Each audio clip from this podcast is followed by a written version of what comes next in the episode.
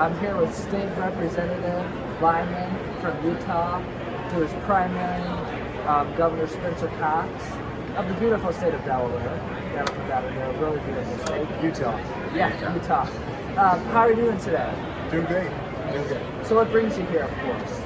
Well, I mean, the energy of this thing is awesome, you know, and uh, uh, Charlie Kirk does a great job at Turning Point, coming here and meeting people like you, and uh, kind of get re-energized and then get to talk to a lot of people.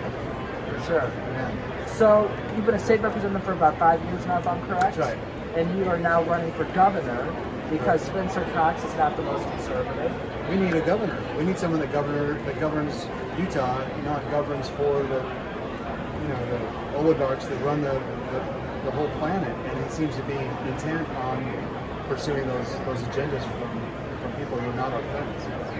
For sure. So, what made you get involved in politics going back in time? Good question. So, I, I most of my stuff I get angry about something, and my community got raided by the federal government over ridiculous things. It was a show of force, uh, kind of a Marxist thing, and I ran for county commission because I didn't like the response or the lack of response. And then I saw what the state was doing. I wanted to get involved. Say, well, maybe if I'm at the state level, I can help that. And you get up there and you see the same environmentalist groups, the same big corporate interests coming in, and basically orchestrating this whole uh, form of government. It's like, well, this isn't a Republican form of government. This isn't consent of the government.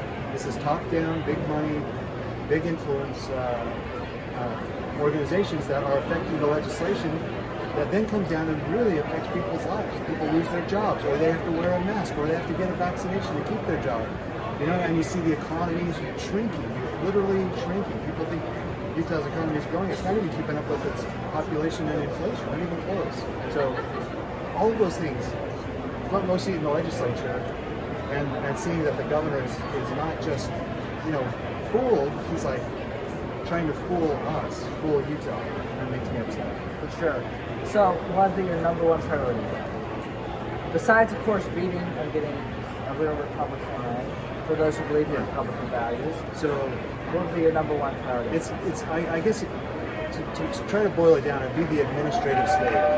You've got the administrative state that steps in to help craft laws, draft legislation that they push down, and then you pass those as legislators. That goes back to the administrative state for administrative rulemaking, and then you look behind the curtain at that administrative state, and it's run by by environmentalists and Marxists and, and people that, that genuinely do not care about other people. We are not real to them. They are. They have a. They, they see us as the masses. They want to reduce the population. They want us to eat bugs instead of meat. They want to shut down our energy production. There's there's no consideration that what they're dealing with is actual human beings that have you know a soul and a heart and a mind and uh, and, and yeah. So the administrative state. It's a very long answer to a really short question, but yeah, the administrative state. That's a big one. And one last thing, when you make it to the governor's mansion, can I come and fly out to Utah and do an interview? Oh heck yeah, yeah. Appreciate it. Thank I'd you so it. much. And lastly, where can people find you? If you go to Lyman for Utah, that's L Y M A N F O R Utah.com. And then I'm on Facebook and Twitter and Instagram and a whole bunch of other places. So, Well, go check him out there and maybe give a dollar. Since I can 100% say, even as host of the show, that Spencer Cox is a person who I do not support. thank you very much. Thank you very much. God bless.